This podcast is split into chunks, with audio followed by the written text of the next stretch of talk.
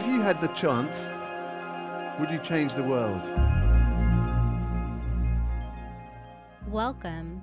I am your host, Ebony Gustav, and this is Cooperative Journal, where I interview mutual aid initiatives and cooperatives from around the world who are creating alternatives to our current economic system.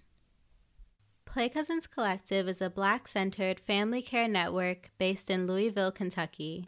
They are building multi generational and intersectional Black spaces and community resources rooted in ancestral methods of healing and resistance. Through offering programs at every stage of development, from in utero to adult, they're able to foster a supported and resilient community. In this episode, I speak with Executive Director Kristen Williams about the significance of building a village amongst the African American community. She shares how they started with mapping all of the Black businesses and practitioners in their community, voids children of color experience in educational institutions and communities, tools they are utilizing to affirm Black power and beauty from a young age, decolonization of mentality and practices, the multitude of programs they offer to all ages, their membership structure, how they navigate generational trauma and healing, and more. Hello, Kristen. Welcome to the podcast. And your baby who's attached to your back. What's your baby's name? Sankara. Sankara. He's named after Thomas Sankara. Oh. He ah. was a revolutionary in Burkina Faso. Oh, beautiful. Welcome to both of you. Thank you so much for joining. And I'm so excited to learn about Play Cousins Collective. So, can you share a bit about what it is and what inspired its creation? Sure. Uh, Play Cousins Collective is an African American family collective, and we're building a village around our children. So, our vision is that we'll create a space where our children are free to live, play, and prosper. Um, the way we got started was with just parents coming together and talking about how beautiful our neighborhoods are um, and how rich our community is, and, and feeling like the dominant narrative was not showing us that. You know, we would turn on the news and it would just seem like um, a lack of, you know, and we just wanted our children to grow up knowing how much they are loved and not gr- thinking that for some reason their parents were like inept, you know, like, no, we, we, we, there is a, a vibrant Black community alive um, and moving, right? And we wanted to connect them to that and for that to seem like a real tangible village, you know? Um, and so we began to mark out who are the Black doctors, um, the pediatricians, the um, medicine people, you know, all of it, the, the people who are the dentists. Every time my child goes to see a service, I want them to see a Black person. Um, I want to go to a Black grocery store, you know, I want them to see a village, and, but it's going to take a lot of effort on my end to show them what it already exists, right? Just because of the way that capitalism in our society is constantly tearing us apart and trying to force us into an individualistic ideology, we are going to put that effort in to reconnect so we can literally see where the village is, right? Um, and so, with that idea, we started a newsletter just saying, here's all the community events, here's all the Black folks doing great work. Like, you know, let's move our money around, you know, let's do it together, let's see each other. Um, and so we would just show up at parks and be like, hey, you with the stroller, have you heard about Play Cousins Collective? You know? Um, and so because we were doing that outreach, uh, Metro United Way reached out to see if we, and we would do childcare too. We would go, if you were having a community event, we realized that a lot of Black families can't come to your community event because you don't have childcare. So you want to know what the community thinks, but you don't, not only do you not have childcare, but you probably didn't provide for transportation. There's probably not food you know, it might be in the middle of the workday, all kinds of stuff. Um, we thought the least we could do is provide childcare. Um, and we'll, when we meet with you, we'll also share that you need to set it at this time. You need to provide food. There has to be a way for us to get there. You know, um, we could serve as advocates in our community. And we did all of this with our children in tow, you know. Play Cousins Collective, the, throughout our evolution, you can, if you're working for Play Cousins, you can always bring your child with you. So my kids are with me all the time, you know, because um, it's for us, by us.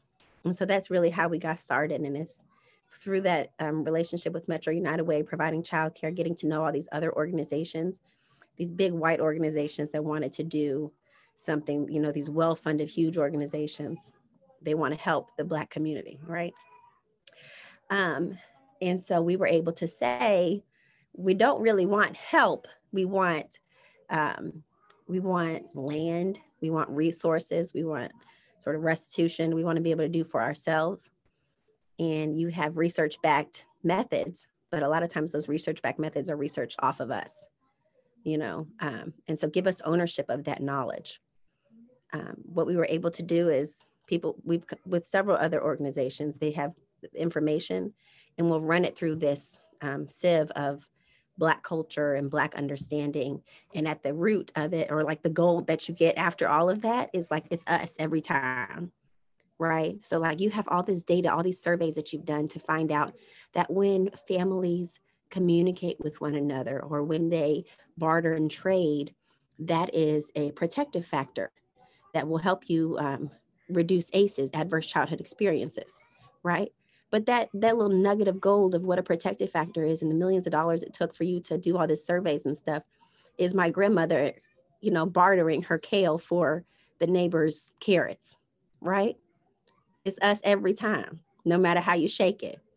And so when do we start recognizing that we are rich? And i don't need anybody else to come in and tell me how to do. I need to start looking for how we've already done and building on that. Mm. Wow. Play Cousins is even deeper than I thought. I didn't realize you guys are also like basically mapping out the black community of Louisville. So you've done asset based mapping of all of the industries that people could need for their basic necessities. And what was that process like? Because I feel like every community should have one of those. Well, it, what's what's very lucky for us is that we started off doing that, but then this organization called Buy Black Lou started, um, and so we've focused on things that are really specific to family. Like, so we have a Black maternal health directory, and we have a uh, mental health directory, and then for folks who like know, who are in the know, like they can access our little janky Excel sheet with all the black businesses and all, you know. But otherwise, we'd be like, you should check out Buy Black Lou because they have all of these different, you know, vendors and people who can whatever it is you need. You need a plumber, whatever, because we we want to share, and that's another part of it is like viewing um, our community as abundant. So I don't have to compete with my neighbor. You have a service, I don't need to provide that service. You got it. You know what I mean? Yeah, exactly. And keeping the wealth circulated in the black community because it's so much more effort generally to find someone that's a black professional in what you need rather than just going to a white one. It's it's it's out of convenience a lot of the times. Just but they're there. They're just not being highlighted. So that's incredible. And you were also mentioning that there were these white led organizations that were helping Play Cousins Collective throughout the process. And what was that collaboration like? Um, the collaboration has often looked like an MOU with with um, you know white led or well funded organizations because of the way that our capitalistic society has, you know, been built. Um, and also, like, we need funding, you know. So I think we provide a service and it's easy to keep it like that, you know. And I think that within Play Cousins Collective itself, we've had to recreate some systems of like um, capitalism. Like we hire people, you know what I mean? It's not we all just come in here and it's, it's and we share labor for free. And it has to be like that because of the way our system is set up. Um, but we have wonderful partners who understand and want to do good in our community, but they understand that like it needs to look a certain kind of way where like we have authority over the work that we're providing, that it can't feel at no point does it need to feel like you're saving me or helping me. You know what I mean? It can't feel like that. It needs to feel like we're I'm sovereign. And your your method, you say you want to um, get people ready for kindergarten that's beautiful. I want our children to be ready for kindergarten too. And so as a sovereign organization and as a sovereign people, we have we've got aligned visions. Let's work together. You know, for me to do that work, I need funding because we're we I'm not a multi-million dollar, you know, organization. And I think that it's beautiful partnership. It's no shade or anything like that. I think we're teaching folks how to operate with Black-led organizations um, with respect we even have like a, a sheet of like things not to do if you're like if it, an organization is interested we have like a how we think and we're we're creating a training around that too like how to engage black led organizations and, and black people don't come to the event and take a picture with a white a black child you know or you here's a picture of me handing the basket of groceries to this white i mean this black child you know. No no thank you you know.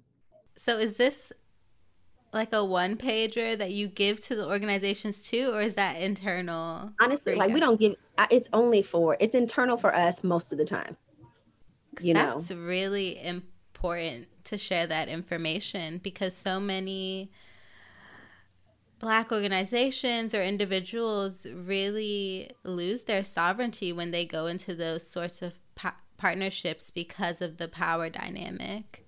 And that's what's that's what I think is like the most powerful thing about Play Cousins is that like before, and it may just be, you know how everybody's wheels start turning and everybody gets on the same page sometimes, where it's just a culture shift. But I swear, before Play Cousins Collective, people would have flyers and on their flyers where it's like we're engaged in the black community like this is in west louisville you know who's coming to the event but on the flyer, it's like one black person, an Asian person, two white people, they all smiling, you know, come, come help, let us help you with your taxes, you know? And then when Play Cousins came out, we were like, kente cloth, black faces everywhere. Like, it's for us, by us, come now, you know? And now everybody's flyers are like black, you know? And uh, I mean, of course, like, it's the climate that we're in too, right? Like, we don't have to be ashamed anymore but I think that Play Cousins is unapologetic, you know, about being black and and not only unapologetic, but like just proud. You know what I mean? Just proud to be black. Like we are, we do believe that we have the answers. Hmm. Yes, I love that. Making black faces at the center and voices. And so what are some of the voids that you feel like children of color experience in educational institutions and communities and how Play Cousins is filling them? Yeah. So for most Black children, when I wake up as a Black child, if I wake up in the morning, not only in our community, we're waking up super duper early so we can be bussed into another community because the taxes is pulled from that richer community to make a better school. And so as a parent, I'm choosing to send my child far out, far out of my community. So I'm waking up at like 6:30. You know, I'm at the bus stop eh, before the sun is up. And I'm getting on the bus and um, you know, you're dealing with people um, policing your body throughout the day. You know, don't stand up, don't move your arms too wide, you know, don't talk too much. They're policing your volume, the words that you say. I don't remember if, if you were one of those girls in school, but every time my report card came back, it was she talks too much, you know. So I mean, our voices are are silenced and our bodies are policed. And then as parents, you may come home and your parents are trying to raise you to live in a society where they too are quieted and policed and so not so it's not only coming from the teachers, but it also comes from your parents and it's because they love you. But if you move too much, you might get beat, right? Or if you say the wrong thing, you might get beat. Um, and it's very hard and it's very traumatic. And so we at Play Cousin study uh, Dr. Joy DeGruy's work on post-traumatic slave syndrome, and we look at you know how has how is our parenting being influenced by trauma and what is ancestral methods of healing and resilience versus what is um, born from trauma and how do we stop trying to survive um, and, and start trying to thrive that's really interesting how we even interact with our children how that is informed by slavery oh man like I used to take my son to a garden when he was little, this beautiful garden. It was like a white space, but it was just everything to me. I owned it in my mind. And I would bring him there, and there was a children's garden, and he would talk to the attendants. He was like two, you know, and he, I'm raising him to speak and be loud and be heard, right? And so one woman said, Oh, your son is so smart. You know, he is just really, I mean, amazing. And inside of me, I'm not sure why. Well, I know now why, but at the moment, I was like, oh, he just he watches a lot of TV, you know, and he doesn't listen very well, right? And then that white woman went on, you know. And I thought to myself as I left was left standing there thinking, why did I say that? And did my son hear me say that? You know, um, and then after reading Dr. Joy DeGruy, I re- uh, she has a thing in there where she's talking about if you were a slave and a white slave owner came up to you and said, "Oh, your son's so strong. He's so smart." the first thing you would do is say he's lazy. You don't want him. Because if you were to say he's great as well, maybe he would sell him down south, right? You would never see your child again. So it's, you know, there are things that work within us that we do not know, that we are not recognizing. And we have to do the work to suss it out and recognize what is trauma and what is a method of healing, you know, and and and stop. you know, and, and so we really do believe that through parenting, we, you know, if I'm intentional about the way that I parent, I can heal that generational trauma and my child won't have to carry it. You know, now can I heal it completely? No, because the injury is continuous. But mm. I can do what I can not to pass down those ways of my of participating in our oppression. Mm. Hmm. That makes me think of how it evolves into adulthood too. Like if somebody generally if somebody gives you a compliment, you're like you negate it with something instead of just saying thank you. You're like, right. "Oh, oh this old thing." If somebody compliments your outfit or your your right. hair and your you don't really embody that compliment, instead you try to divert it. Absolutely. Hmm. Yeah, and hmm. then on top of that, like there's nuances there too of like, you know, sexism and like all of that all of that mm-hmm. is a part of like white, white patriarchy and, how we negotiate every day you know navigate each interaction you know yes and so play cousins is filling these voids through programming that involves not only children but the family as a whole you're really taking a holistic approach to healing the black community and so, can you speak about some of the programs that you offer for youth and adults? Sure.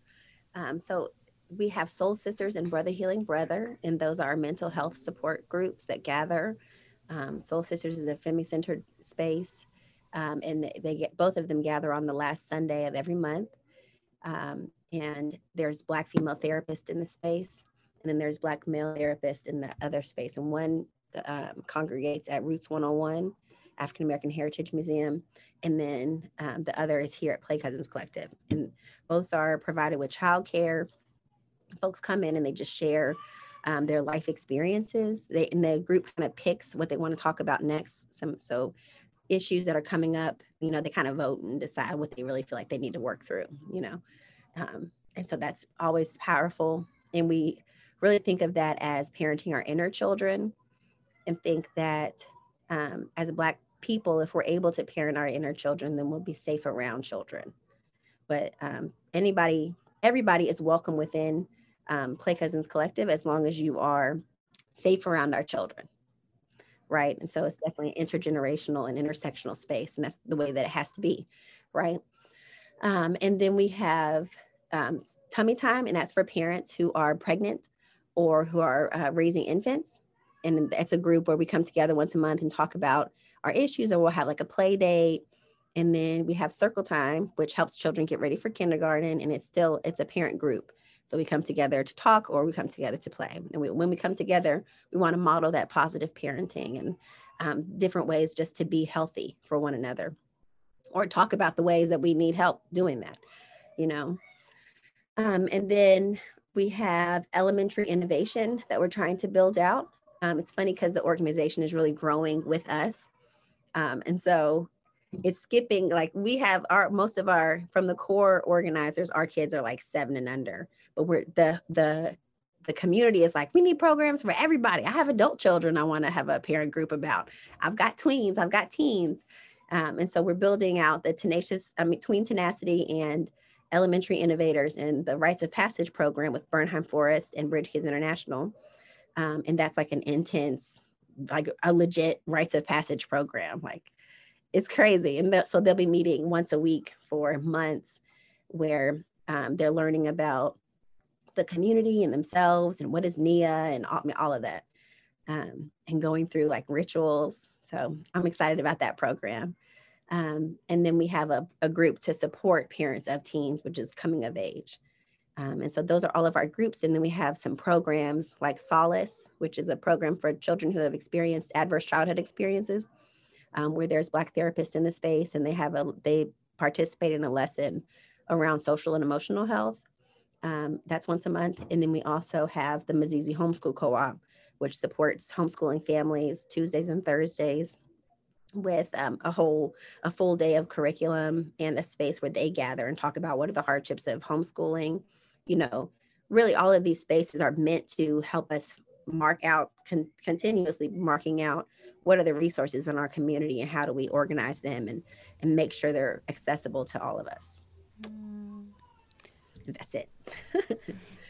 Wow. That's incredible. You guys are touching on every stage of development throughout the life journey from infancy to adulthood and everything in between and that's so important because the people in your community know that they have ongoing support in any aspect of their life. And I love what you said about healing the inner child so you can be a better parent because a lot of our subconscious tendencies that we then put on to our children comes from um, childhood trauma that we haven't worked through. So that's really, really special. And I'm wondering how how are the programs structured? Do you invite anyone from the community to facilitate a program uh, and then there's some sort of vetting process or how does that work so, in a space, parents will share what they want to talk about or what are some of the issues that they're struggling with. And then the program manager will seek out uh, Black voices first um, or the, the form, like the far most expert, you know, who's the best expert in this area.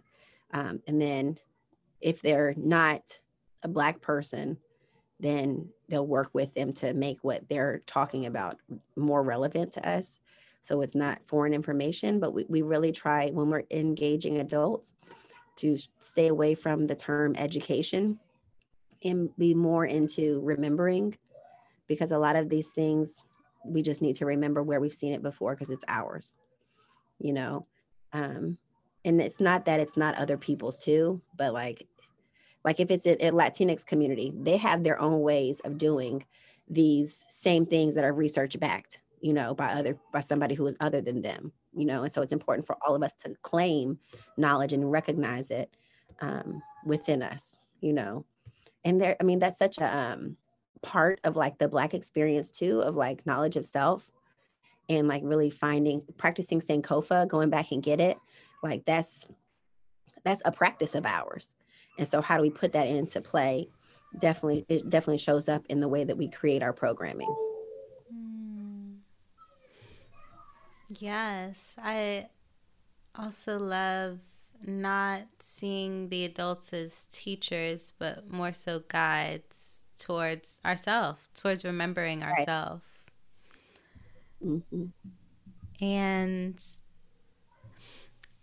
I know that you guys also really try to curate the spaces in a way to embody and empower and illuminate blackness. So can you speak about how sure. the spaces are formed?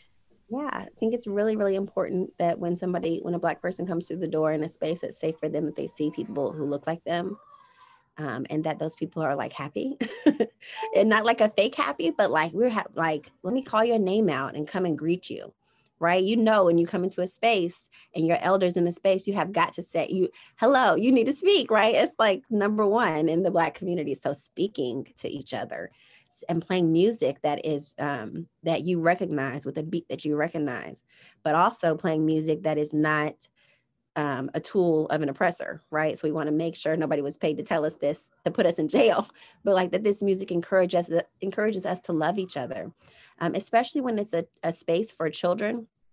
Um, the music that they hear is, "I love my skin, I love my hair," and it may be put to a beat that they already are familiar with because they heard it on the radio, but it's somebody else singing. So it's like, "I love my life," you know, all of this really positive affirmation that's going in the background. So even if you just sit there, you're going to get something, right? Um, and so you come in, we're speaking, there's music playing, there's food there.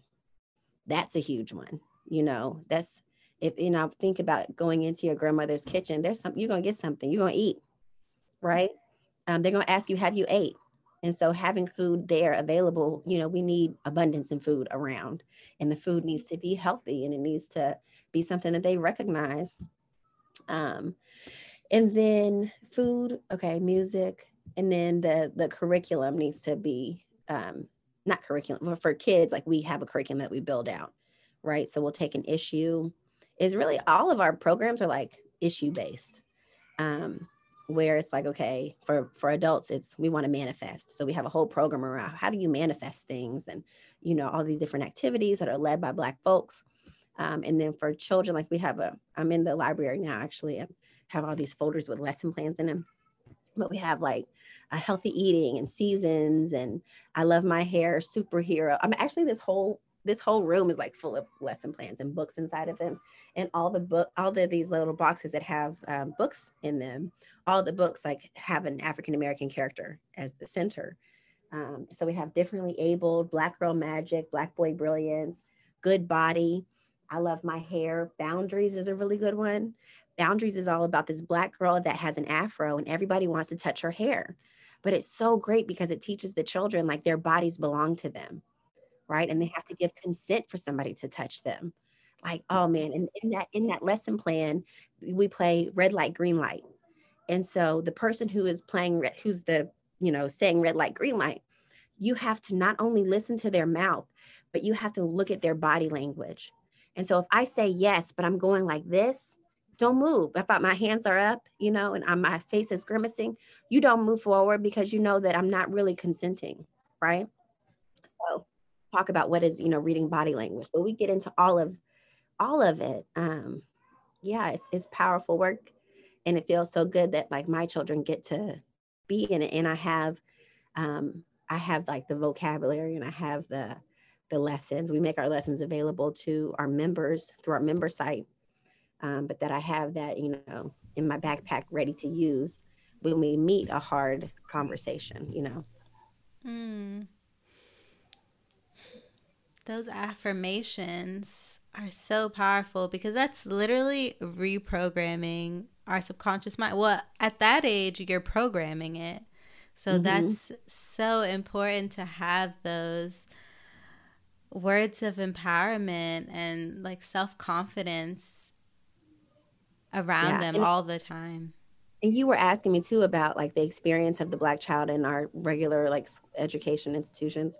And like that's the part where like we get to go into into the school system and like change classrooms and and create that what we create here like we take it out into community and we play the music and we have the snacks and we got you know the teachers and the books and so we'll go into the school system and what's really nice is to see the the faces of our children, like when we go into those spaces, like they feel powerful and they feel a little braver to like move their bodies, you know, that they can stand in, next to their desk. where a teacher might say, sit down, you know, you need to sit down, Jamal. And it's like, actually, he can stand next to his desk. I can have a little, I'll put a little circle here. And then he knows like this is his area, but like he can move it, you know? And um, yeah, it's nice. And it's nice for the teachers enjoy it too, you know? Yeah. It's like creating boundaries, but also allowing the child to create their own. And so mm-hmm. you're going into the public school system and doing like more one off classes with them as well. Yeah. And I mean, that's the beauty too is that, you know, we, when we talk about like how do we fund our work, we provide these services like at a, we provide them for free or at a sliding scale rate to black led organizations serving historically black neighborhoods. But if a larger company or you know if you're doing something that's aligned with our work we can come out and provide that for like a fee. And then that fee can help us can help sustain us you know. Mm. wow. Are you guys creating curriculums to share with other communities that are interested in starting a collective like this? Yeah, well, in December we'll be selling them online, but then the, in the same way that it's like a black led thing, you know, if if other folks that are, you know, doing wanting to do something, yeah, we can definitely share some. And then also we have them free. We have a select amount, like a lot of the social and emotional ones, like I love my hair and I love my skin. Those are on our member site. So anybody can become a member. They can go to um, tinyurl.com slash member play and see our member site. Mm, and are there different levels to membership? Not right now. I mean, we do want to create a membership where it like it costs money, but right now it's free to become a member. How do you imagine the membership structure evolving? Well, we know that we always want it to be free um, at one at one level, but we want people to be able to support, and we have people who want to support. So we want to create other levels where it's like there could be a monthly or annual support level. Mm. Okay. And so anybody can sign up. There's no like vetting process for people that want to be members. No, it does ask you, are you raising a black child when you okay. do the membership? And we prefer for that answer to be yes. Mm-hmm. And since it's a collective of families, but then you also have educators, are the educators also a part of the membership or is that? Yes. Separate? So when we say like for us by us, it means like, and, and even like the term play cousin, right, is from you separating my family, perhaps, and me having to come up with family. That's why, like in the Black community, I can say, This is my aunt or this is my sister. And you don't know for real if it's, you know, are we blood related? But also, you don't ask, right? Because this is, uh, this is my sister, this is my sister, right? Um, and so that's the play cousins is for everybody that's safe around Black children. Um, and we need the uncles and the aunties. You know, y'all had the most energy. Shoot. So it's like, um, yeah, we have. Uh, so if people are, most of the people who work for Play Cousins are participants of Play Cousins. You know, I mean, we have some students who may not make it to Soul Sisters, but they're still benefiting from what Play Cousins is creating. Mm. You know, hmm. absolutely amazing. So, what are some of the benefits of children and parents engaging in the collective as a member? Um, you get invited to different events. And also, what's funny is that like people really do want to people like organizations and in spaces want to engage the black community. And so we're really able to create a sovereignty and, and a way for us to come in with power into these spaces. So like you have a beautiful art museum and you really want the black community to be there. Let us come in with and when we come in we want we want to see the african art you know we want to have a conversation around theft all of that. You really want us in here like let us be in here and let us be loud and let us talk about how you got us messed up and you know all of that if you love us for real right? And we're in a cult in a climate where folks want to do that. Praise god. And we'll also say that like everybody is indigenous to somewhere and so whoever you are whatever color you are you have some indigenous ways and some ways to get cooperative about the way you're living your life so you need to connect with them Don't come over here and try to get me in, my ways and wear my kente cloth. No. What you can do is find what's what's real to you and build on that, you know, and talk with folks who look like you about how you can, you know, come to terms um, and find what's trauma and what's ancestral. I love that you're going into like a gallery space, for instance, and maybe the day that they're debuting that show, because then you're getting people that are not necessarily aware of cooperative models and you're introducing them to it or aware of the need for um, black voices and black curriculum and community to really be centered. And so collaborating with these institutions that may not completely align with your values, but that they're open to it, they're open to spreading it, is so important instead of just like co-ops or mutual aid initiatives just siloing with each other and collaborating with each other which is so important as well but if mm-hmm. we're really trying to like reach the masses, we need to go to where they go as well.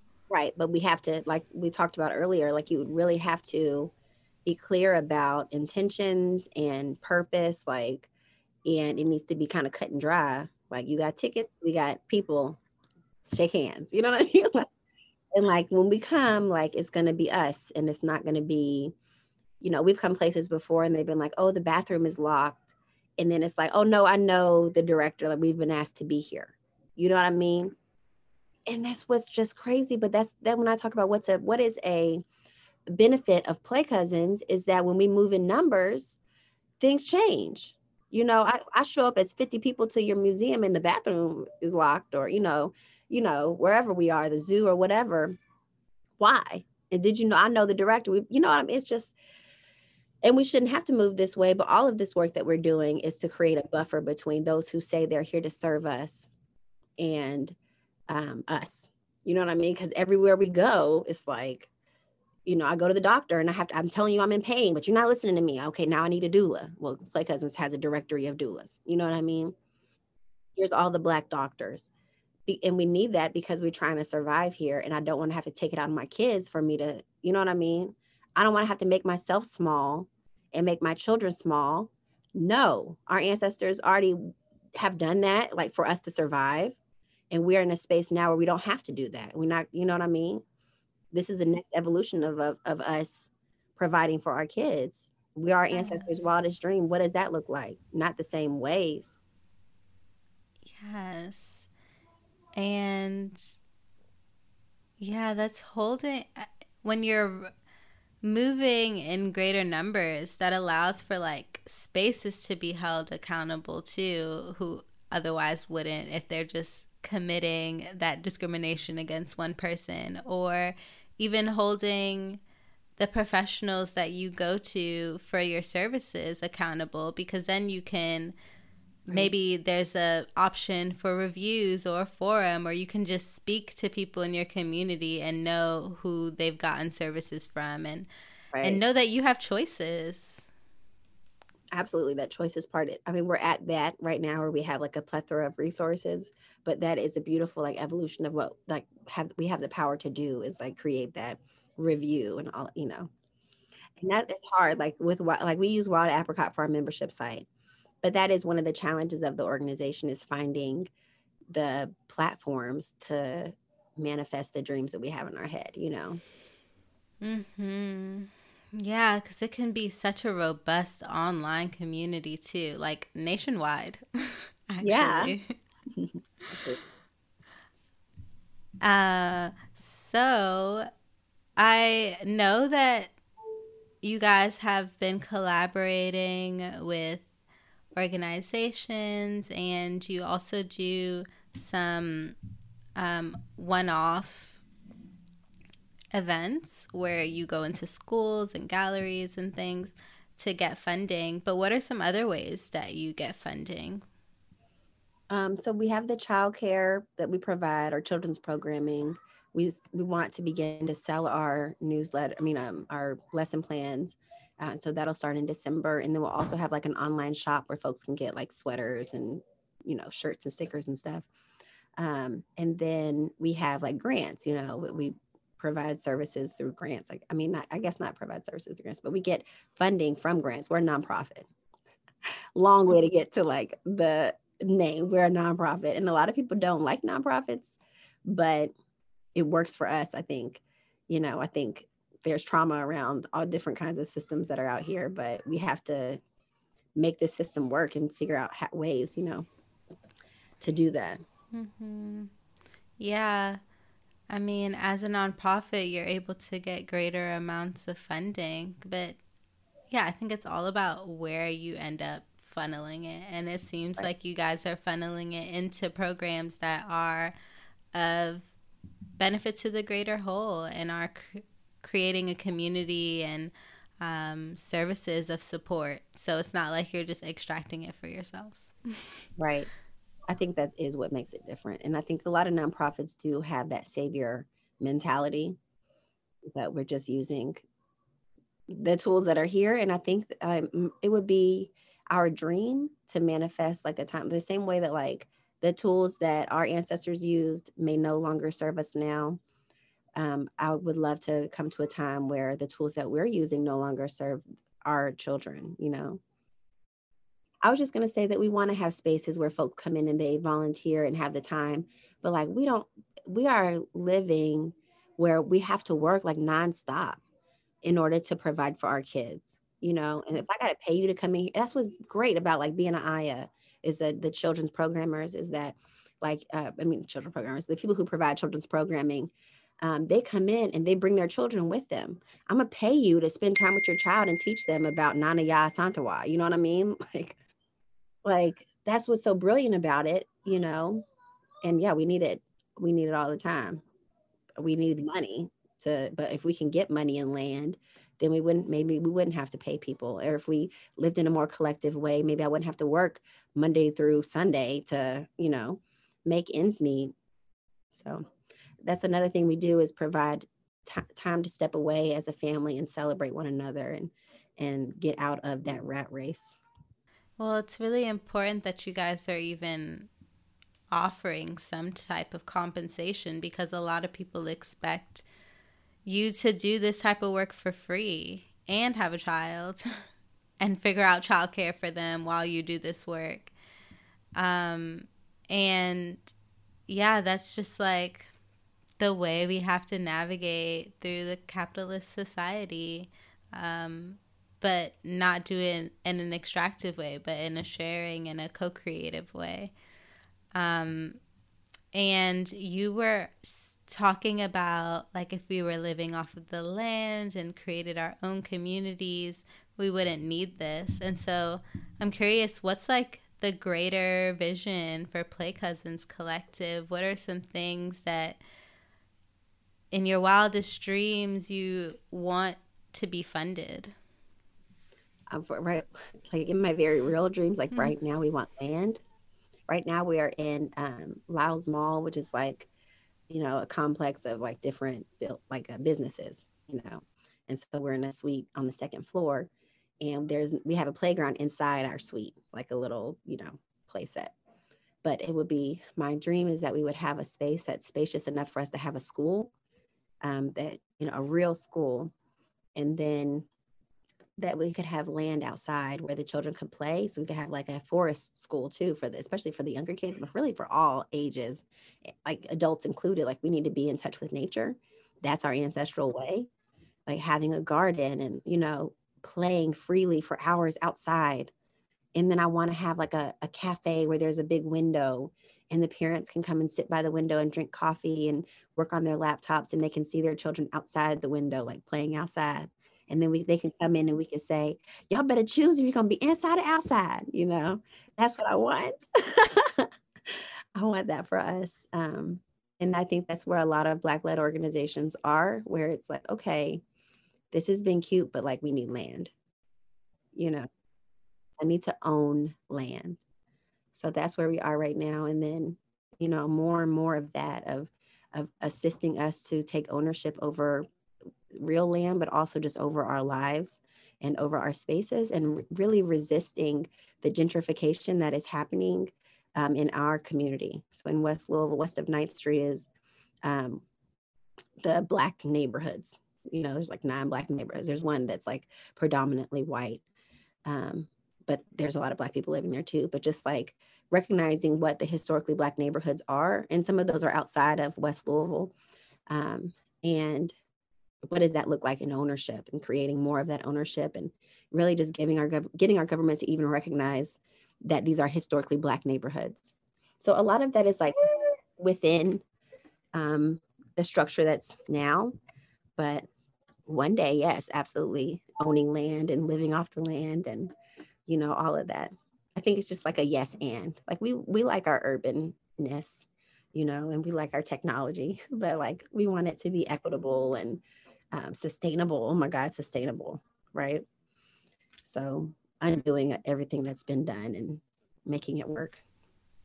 Yes. Well, I don't know how West Louisville is set up, but maybe you can have both. You can have land that's not too far, have that as an option, even if it's just like weekend retreats at the beginning. Um, if it is that you're renting land at first but yeah ultimately to have a education center a healing center and mm-hmm. land is land is the goal because it's the ultimate sovereignty and again it's where our ancestors thrived off of the land and so also healing that trauma from the land and making it something that's actually empowering and allows us to be financially stable and um, really get all of our basic needs met through each other. Absolutely. I'm sure you hear my my baby yeah. is like really excited at what you're saying. yes, land. Right now. Oh. Well, before they get too angsty, I'll I'll ask you just one more question. Um, so we started visioning a little bit, but I w- would love to know how do you envision a changed world um, through the lens of the Black community? Mm. I envision us creating more language around the ways that we have survived, the positive ways that we've survived, so those ancestral methods of healing and resilience, really mapping those out and then communicating those with to other marginalized people um, and creating ways that they can recognize those within their own histories um, and using those ways to transform their lives and their communities. And a lot of that is sustainability. Um, whether it be like bartering or um, composting and gardening, you know, you know, Thomas Sankara said like he who owns your um, food owns you, right? So like growing our own food and becoming more and more sovereign. I think that's just the main issue is that we're not in control in so many ways of what is put in our water, of what is on our food, of you know the way the ways that we have to consume the ways that we have to interact with each other out of you know a spirit of lack and really just transitioning into a psychological village model first and then really creating that within the community. Mm. i love that. Creating a psychological model of community first yeah, that makes it I think an easier transition to start that in the urban environment that you're in now and then take those people that have already been putting in the work and shifting their perspectives and really getting rooted in these ideologies to then take them to the land instead of taking them to the land and then try to shift their perspective.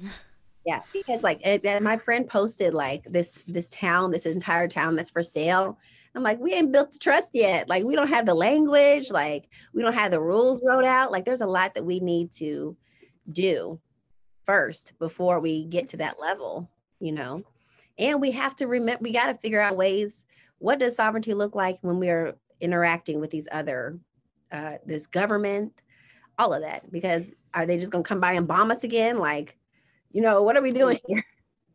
what is our plan? I need to know the plan. Yes, it has to be very strategic um, because it's still a threat, unfortunately. So we have to know how to navigate. There has to be a way for white folks too to interact with what we're doing in a way that's healthy. Um, so it can't just be like I'm healing from what you did. You know what I mean? No, it has to be like these are the ways that you can heal too. Because like we, everybody within white supremacy is hurt. White wealthy men are committing suicide. You know, so no, this doesn't serve anybody. Nobody wants this anymore. Like no.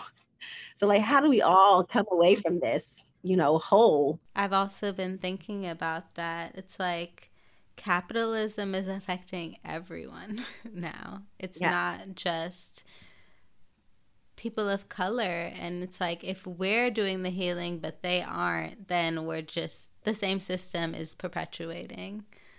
Absolutely. Mm. Yeah. Thank you so much. And and and also it could just be inviting them into the, not just but one of the ways is inviting them into these spaces to just like be and listen and observe how I we think you have to be very careful about that. I think i think i'd rather come into their space and just talk to them. You know what i mean? I can show you pictures of my space and videos of my space. I can tell you the way that we create our space but my space is sacred. And if you're coming in this space like there's probably a reason, you know? It's just, you gotta be careful because of our history, you know? I mean, I don't know. I don't know what your life is like, Ebony, because my life is, my mother is white, but like that's, you know, there's not a lot of white, there's a few, there's a handful of white folks, you know, but Kentucky is like super racist and super like institutionalized. So it's a lot of like negotiating that you have to do um, with relationships. You know, people, their knowledge is not there, the pride is not there. You know, blackness is looked at as a deficit in a lot of spaces still. You know, you say Black Lives Matter, but like you think you're doing a favor to me when you said it. And that's a problem. Mm, mm, yeah, you're very right. Because a white person coming into a black sacred space could make people feel really uncomfortable. Absolutely. Because I mean, there's a lack of trust. Yeah, we're trained. If if not that, like we're trained to be then like, okay, this person's in charge. You know what I mean? Or we're gonna center that person's experience. And now it's all about, you know, how they feel. You know, now I gotta educate you about our why our lives are important and why what we're doing here is matters and you know, all like we don't want to do any of that. And also I don't want you to come in and like you know, tell me how much, you know, I don't want to do anything where it's like you're talking. You know I mean? Like this is our space to talk. You know, so if you're gonna come in here and say, oh, this is so important, and this is why I think racism is a problem and all of that, and we're gonna give you all the cookies, and I can't do that either. Even if you're like a beautiful ally, like this is not the space for you in, in a lot of ways. There's other spaces that we can create that we need to create where it's like all these folks who are doing this collective work are coming together, but that's a whole different space. Yes. Yes. Yeah. Creating separate spaces, but also spaces of unison where we can learn from each other, but in a way that it doesn't feel very extractive on one side to make right. the white counterpart feel comfortable and informed right. because that's a right. sucking our own energy. Yeah. You have to, re- I have to know that when I come here, that you respect me and that I, am seen as sovereign. Mm. I'm not coming here for you to educate me. I'm not coming here for no favors, you know? Yes. So. Boundaries. Also amazing Absolutely. that y'all are teaching that at such a young age, too. Yes. Mm. Okay. Thank you. You're baby has been so patient. Wow. Yeah. I am impressed. He's, he's, eating. So I didn't just like shoo him out the room. yes. Mm, well, I appreciate you being so present amidst all your multitasking and for sharing your time with me.